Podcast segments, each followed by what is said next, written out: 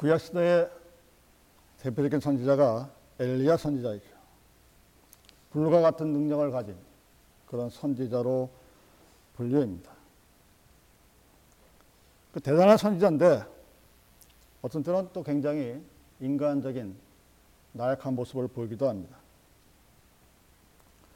갈매산에서 수백 명의 바알 선지자들을 혼자 싸워서 이기고 난 후에 위기가 찾아왔죠.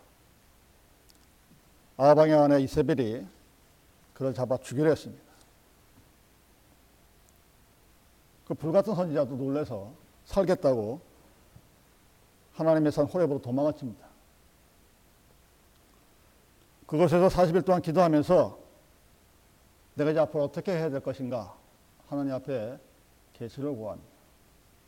하나님의 인도하심이 그의 후계자로 엘리사를 세워라 하는 것으로 나타납니다. 그래서 엘리야가 엘리사를 찾아가는데 엘리사는 그냥 시골에서 농사 짓는 가난한 볼품없는 그런 사람이었어요. 얼핏 보면 하나님이 저 사람을 왜 나의 후계자로 세우게 했을까? 겉모습은 그렇게 보였습니다. 근데 그 엘리사의 마음속에는 하나님에 대한 뜨거운 열정, 자기 민족에 대한 사랑, 그리고 하나님을 위해서 일하고 싶어하는, 사모하는 마음, 그런 것이 있었습니다. 근데 겉모습이 하도 형편이 없으니까, 요즘 말로 스펙이 없으니까 아무도 그를 써주지 않았어요. 하나님이 스승인 엘리야를 보내서 그를 하나님의 제자로 삼는 것이 열왕기 왕 상에 나타나는 19장의 내용입니다. 자, 엘리사를 후계자로 세운 엘리야가 이제 하나님의 곁으로 가야 되는데 문제가 생겼어요. 엘리사가 혼자 있기를 놔두지 않습니다. 그래서 엘리야가 엘리사에게 이렇게 얘기합니다. 청컨대 너는 여기 머물라. 여호와께서 나를 베델로 보내셨느니라. 엘리사가 이렇게 대답합니다. 여호와의 사신과 당신의 혼과 삶을 가리켜 맹세하노니 내가 당신을 떠나지 아니하겠나이다. 그 끝까지 곁에 붙어 있다가 자기 스승보다 더한 갑절의 영감을 받아서 이스라엘의 민족의 지도자가 되었다. 일꾼이 되었다. 하는 이야기입니다. 오늘 저와 여러분들이 이 엘리사의 모습을 통해서 어, 주님을 따라가는 사람들, 하나님의 백성들이 어떠한 마음으로 주님을 쫓아야 할 것인가 생각해 보겠습니다. 그리고 또 하나 잊어버리지 말아야 될 것은 엘리야의 제자가 엘리사 하나뿐이 아니었다는 사실이죠. 수없이 많은 그 엘리야의 제자들 중에서 왜 엘리사만이 이렇게 유독 하나님부터 은혜를 받았을까? 어떤 차이가 있나? 한번 생각해 보는 시간이 되기를 바랍니다. 엘리사는 소위 말한 패션, 뜨거운 열정이 있었던 사람입니다. 1절과 8절을 보면 엘리야에게는 엘리사 외에도 수많은 제자들이 있었습니다. 그 차이가 무엇일까? 같은 하나님을 믿는데, 같은 스승 밑에서 똑같은 교육을 받는데, 왜 하나님의 은혜가 차이가 날까?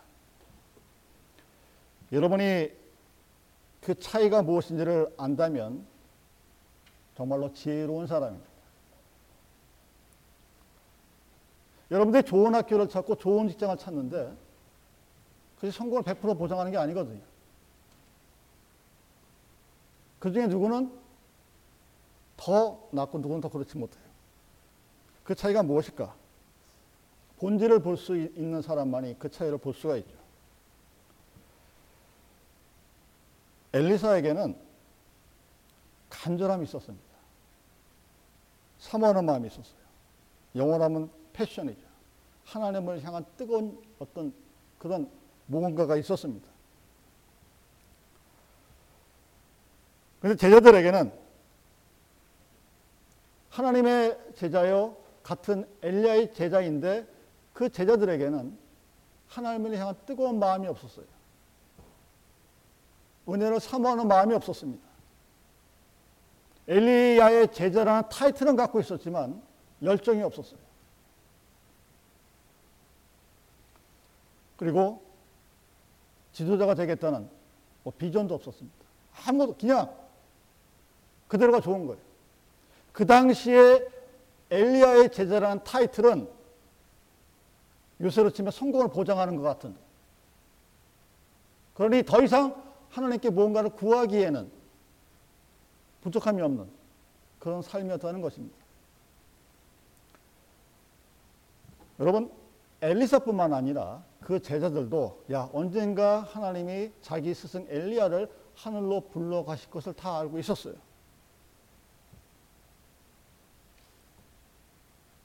그래서 제자들이 엘리야에게 말합니다. 여호와께서 오늘날 당신의 선생을 당신의 머리 위로 취하실 줄을 아십니까? 하고 엘리사에게 묻습니다. 엘리사가 나도 알아. 조용히 해. 그럽니다. Be quiet. 제자들과 엘리사가 갖고 있는 지적인 능력의 차이가 없었다는 얘기입니다. 하나님이 앞으로 자기의 스승에게 어떤 일을 할 것인가를 미리 예측할 수 있는 예제 능력도 있었어요. 중요한 것은 엘리사는 하나님이 자기의 스승을 하늘나라로 데려갈 것을 알고 그 스승의 뒤를 쫓아갔고 나머지 제자들은 가만히 앉아서 오늘이 좋사옵니다 하고 쉬었다는 얘기입니다. 근데 엘리야는 그 쫓아오는 엘리사를 못하게 하기 위해서 길갈에서 베델로, 베델에서 여리고, 여리고에서 요단으로 계속 옮겨가요. 근데 지치지 않고 엘리야는 쫓아갔어요. 왜 그랬을까? 엘리사의 마음에는 엘리야가 가고 난 다음에 자기 민족을 이끌 지도자가 자기라는 확신이 있었습니다. 대단한 자기 확신이죠. 여러분, 대통령이 되겠다고 해서 모든 사람이 다 대통령이 되는 건 아닙니다. 근데 대통령이 되겠다는 마음이 없으면 대통령이 절대로 될 수는 없어요. 자기가 자기의 민족을 이끌고 나가 지도자가 되어야 되겠는데 자기가 자기 자신을 돌아보니까 형편이 없는 거예요. 스승에 비해서. 그래서 스승이 갖고 있는 그거의 몇 분의 1이라도 내가 받아야 되겠다는 것을. 그런 믿음이 있었습니다. 그래서 포기하지 않은 거예요. 그래서 믿음은 포기하지 않는 것이라고 얘기합니다. 여러분 중간에 쭉 가다가 어느 순간에 하나님이 좀 현찮아 보이면 기법하면 포기를 타면 그 믿음이 없으니까 그렇게 하는 거예요. 믿음이 있는 사람은 절대로 포기하지 않습니다. 끝까지 주님을 따라갔죠. 그런 믿음이 우리에게 있어야 됩니다. 근데 우리는 어떠한 믿음을 갖고 있느냐? 아마 이런 믿음일 겁니다. 여러분 오병이어의 기적을 아시죠? 보리떡 다섯 개와 물고기 두 마리로 5천 명, 다 합치면 수만 명의 사람을 먹이는 기적이 있었습니다. 그 기적을 체험한 사람들이 예수를 왕으로 대접을 합니다.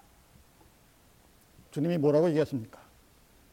너희가 나를 찾는 것은 나를 믿기 위한 것이 아니라 떡을 먹고 배부르기 때문이다. 예수를 믿는 이유예요. 오늘날에도. 이렇게 말씀하십니다. 그래서 자기의 왕이 되달라고 하는 그들의 요구를 예수님이 거절합니다. 거절하니까 어떤 일이 벌어집니까? 도망, 떠나죠. 도망갔다는 표현은 그렇고 예수의 곁을 떠납니다. 아, 저 사람 곁에 더 있어봐야 떡과 물고기 더 이상 먹, 얻어먹을 수가 없겠구나. 그때 주님이 남아있는 제자들에게 묻습니다. 너희들도 갈래? 제자들이 주님께 이렇게 얘기합니다. 주여, 영생의 말씀이 주께 있어온데 우리가 누구에게로 가리까?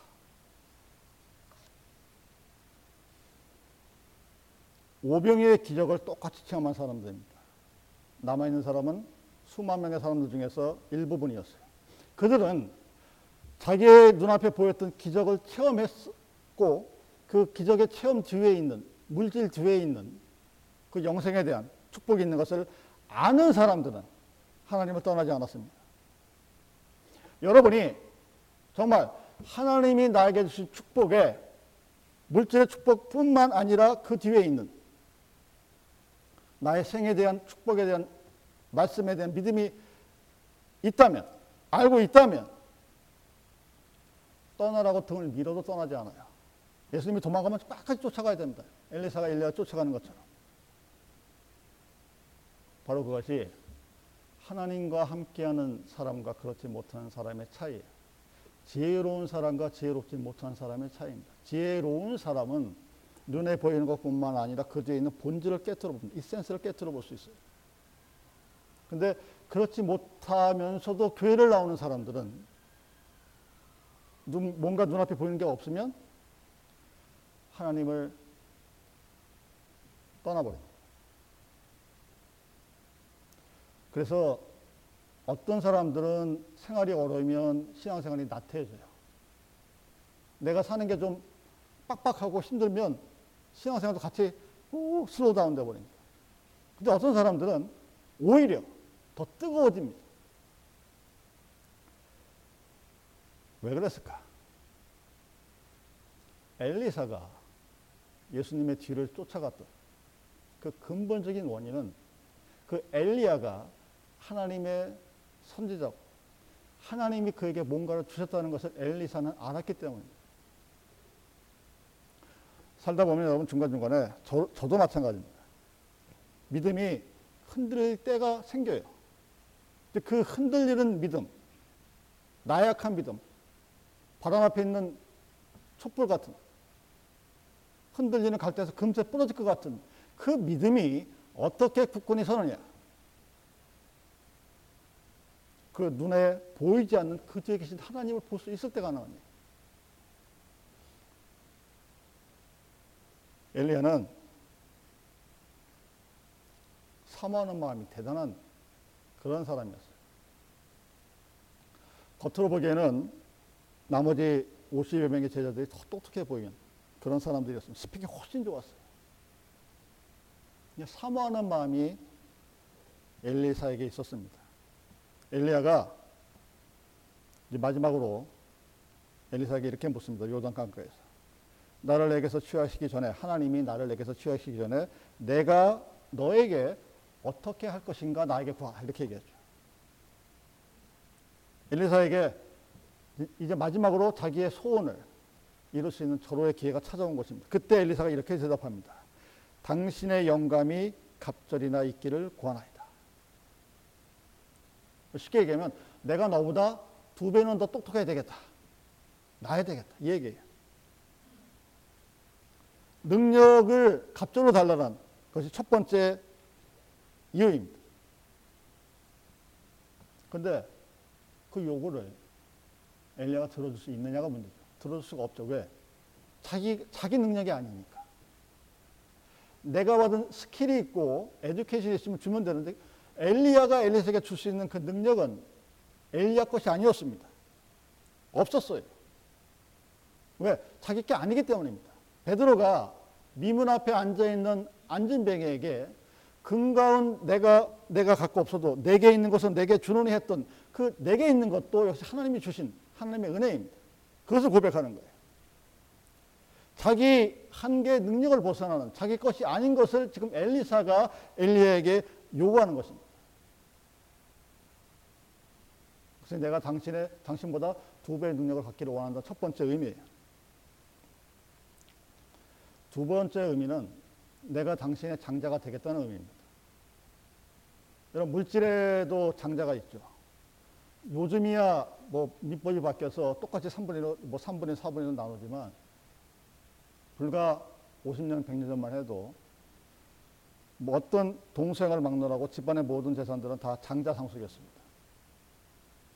에이, 목사님이 장, 장남이라 그런 소리 하시는 거지. 그게 아니라 재산을 장자에게 주는 이유는 그 장자가 부모로부터 받은 것을 가지고 자기 동생들을 보살피라는 의미예요.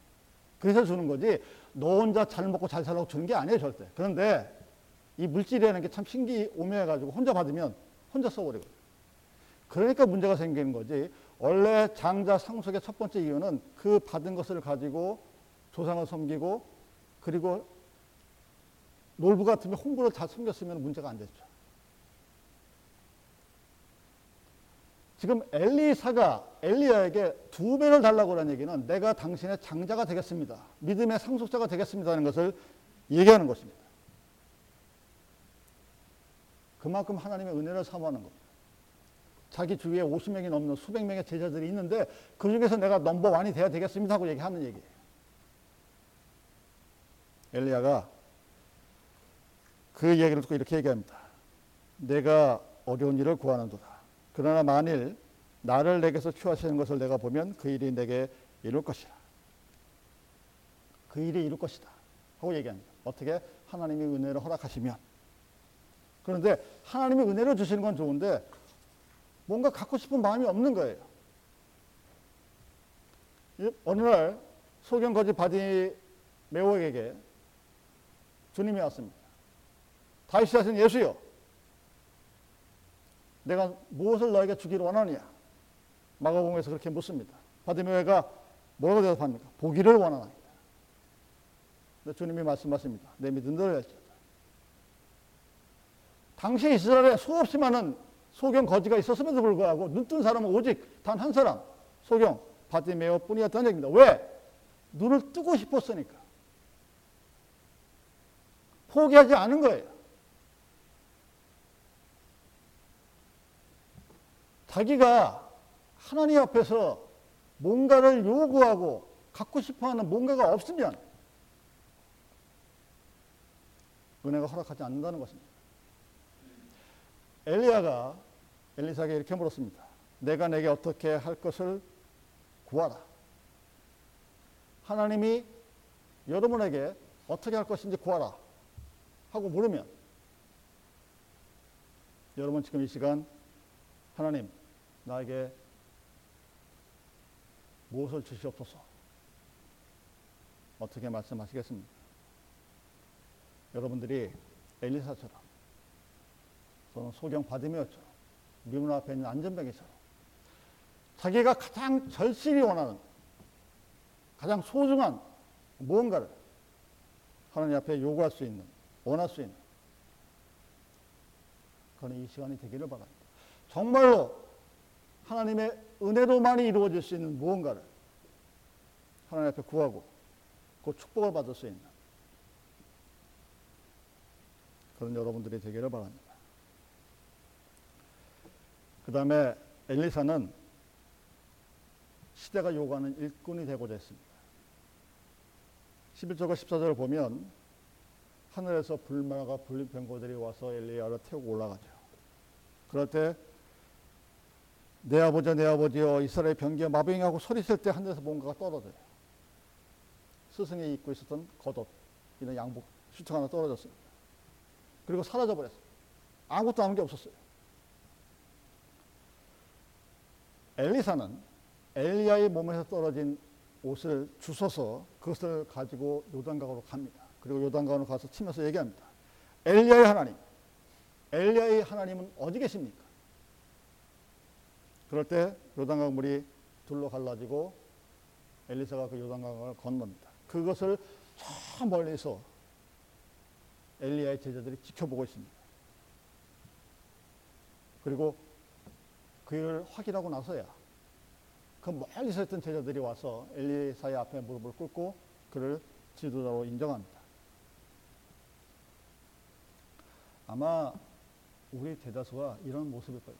멀리서 저기 멀리서 무슨 일이 벌어진가를 여기서 이렇게 쳐다봅니다. 저기를 내가 갈까 말까를 고민을 해요.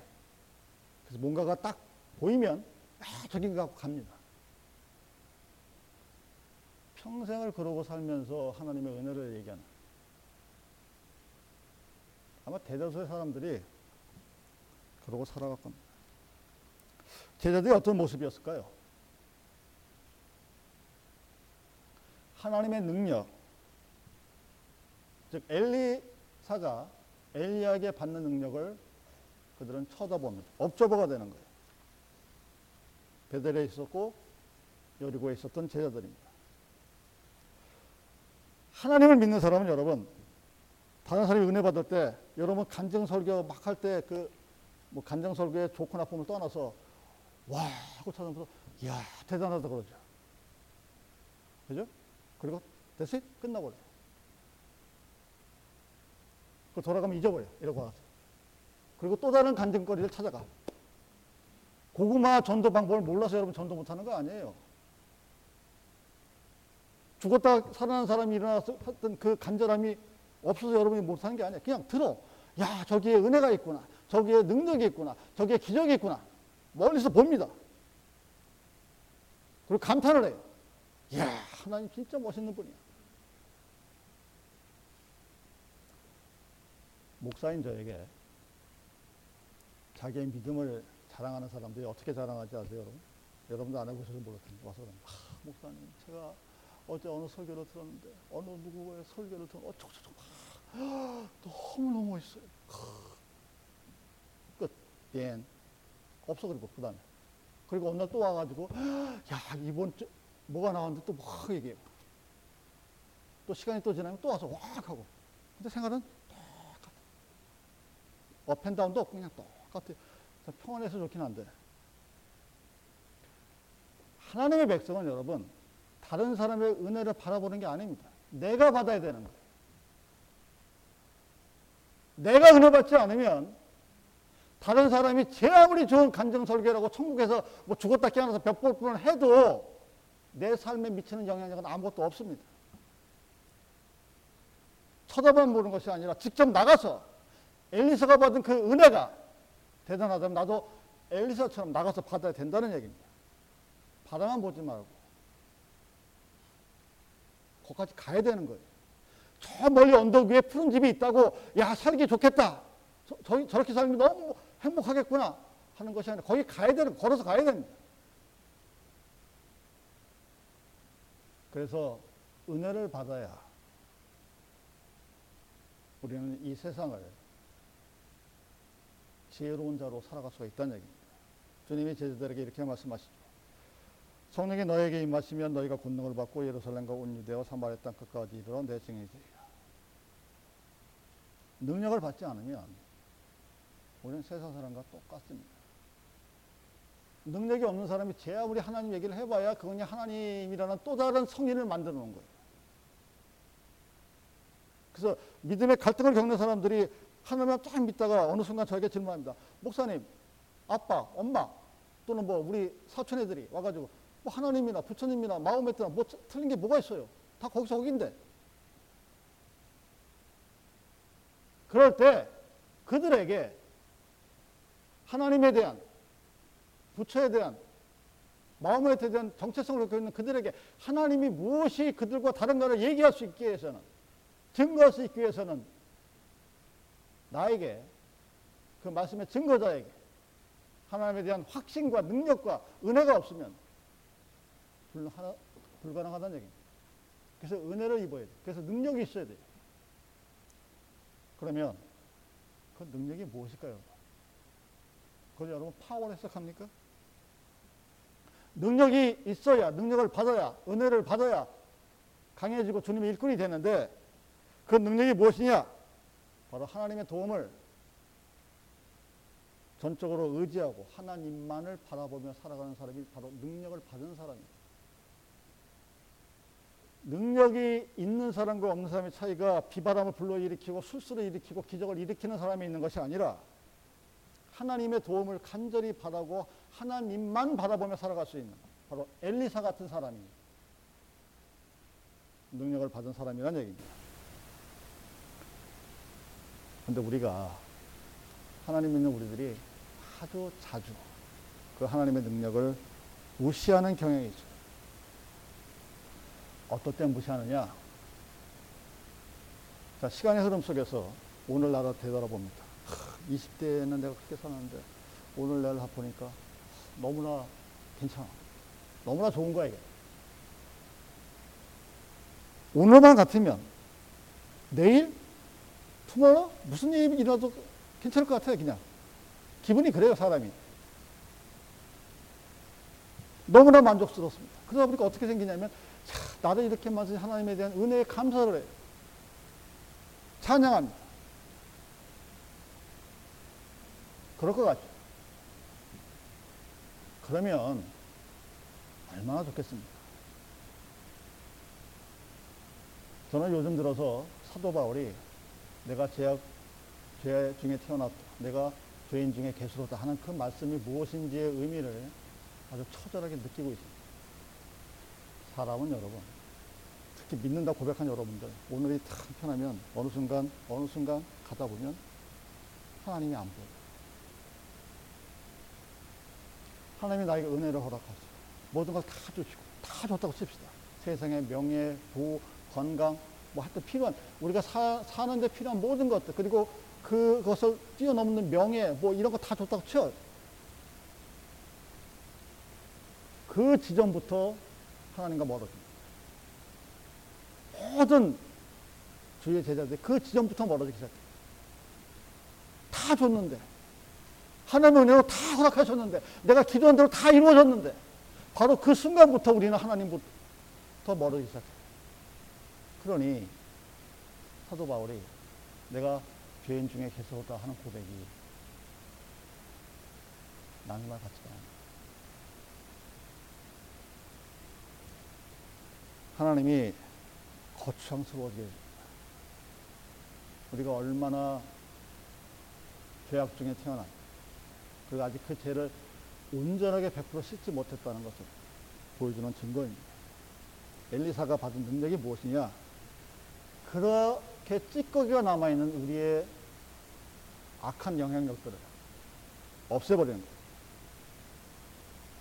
여러분, 지혜로운 삶, 내가 어떻게 하면 지혜롭게 살 것인가?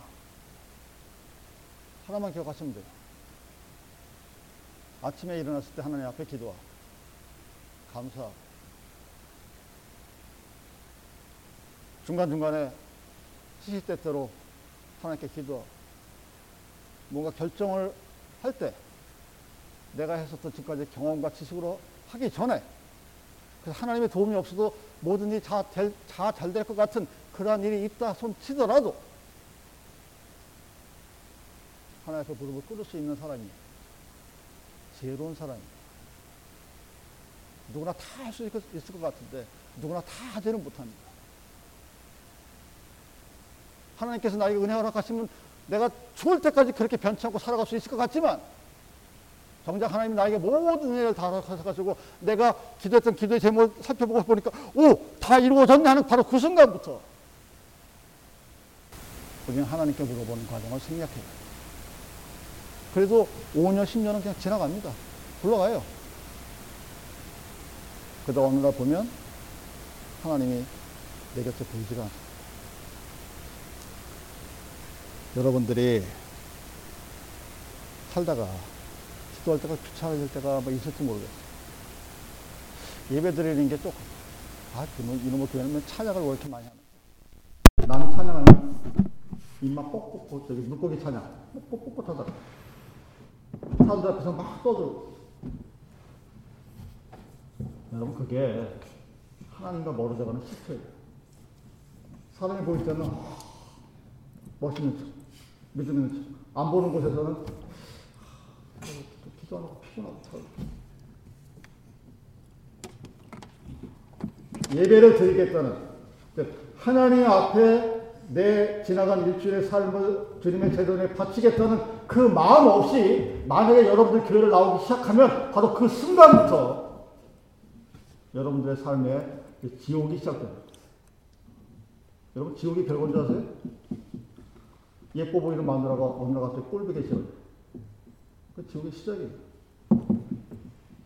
말잘 듣던 우리 아가들이 어느 날 갑자기 내말 안. 그 지옥이에요. 뭐 불구도 속에 집어넣고 뭐 뜨거운 물 들이갖다 보야 지옥인 줄 아십니까? 하나님에 대한 나의 생각과 감정이 점점 더 열버져 가는 순간 우리는 점점 더 지옥의 순간으로 한 걸음 한 걸음 지나가기 시작합니다. 왜냐하면 하나님의 능력, 즉 다시 말해서 내가 하나님을 전적으로 의지하고 그분을 바라보지 않는 한 우리는 이 땅에 살면서 단 한순간도 평화롭게 살 수가 없어요. 평안을 가져올 수가 없습니다. 여러분의 지나간 생각 한번 되돌아보십시오. 단 한순간도 평안할 때 과연 며칠이나 있었는지. 1년 365일 중에, 야, 내가 오늘 하는 같아 했던 이, 그 날이 과연 며칠이나 있었는지. 하나님의 능력은 그것을 내 앞에서 갤리도 제거해 주시겠다는 것이 아니라 그런 상황 속에서도 평안을 잊지 않게 하시는 것이 하나님의 능력이에요.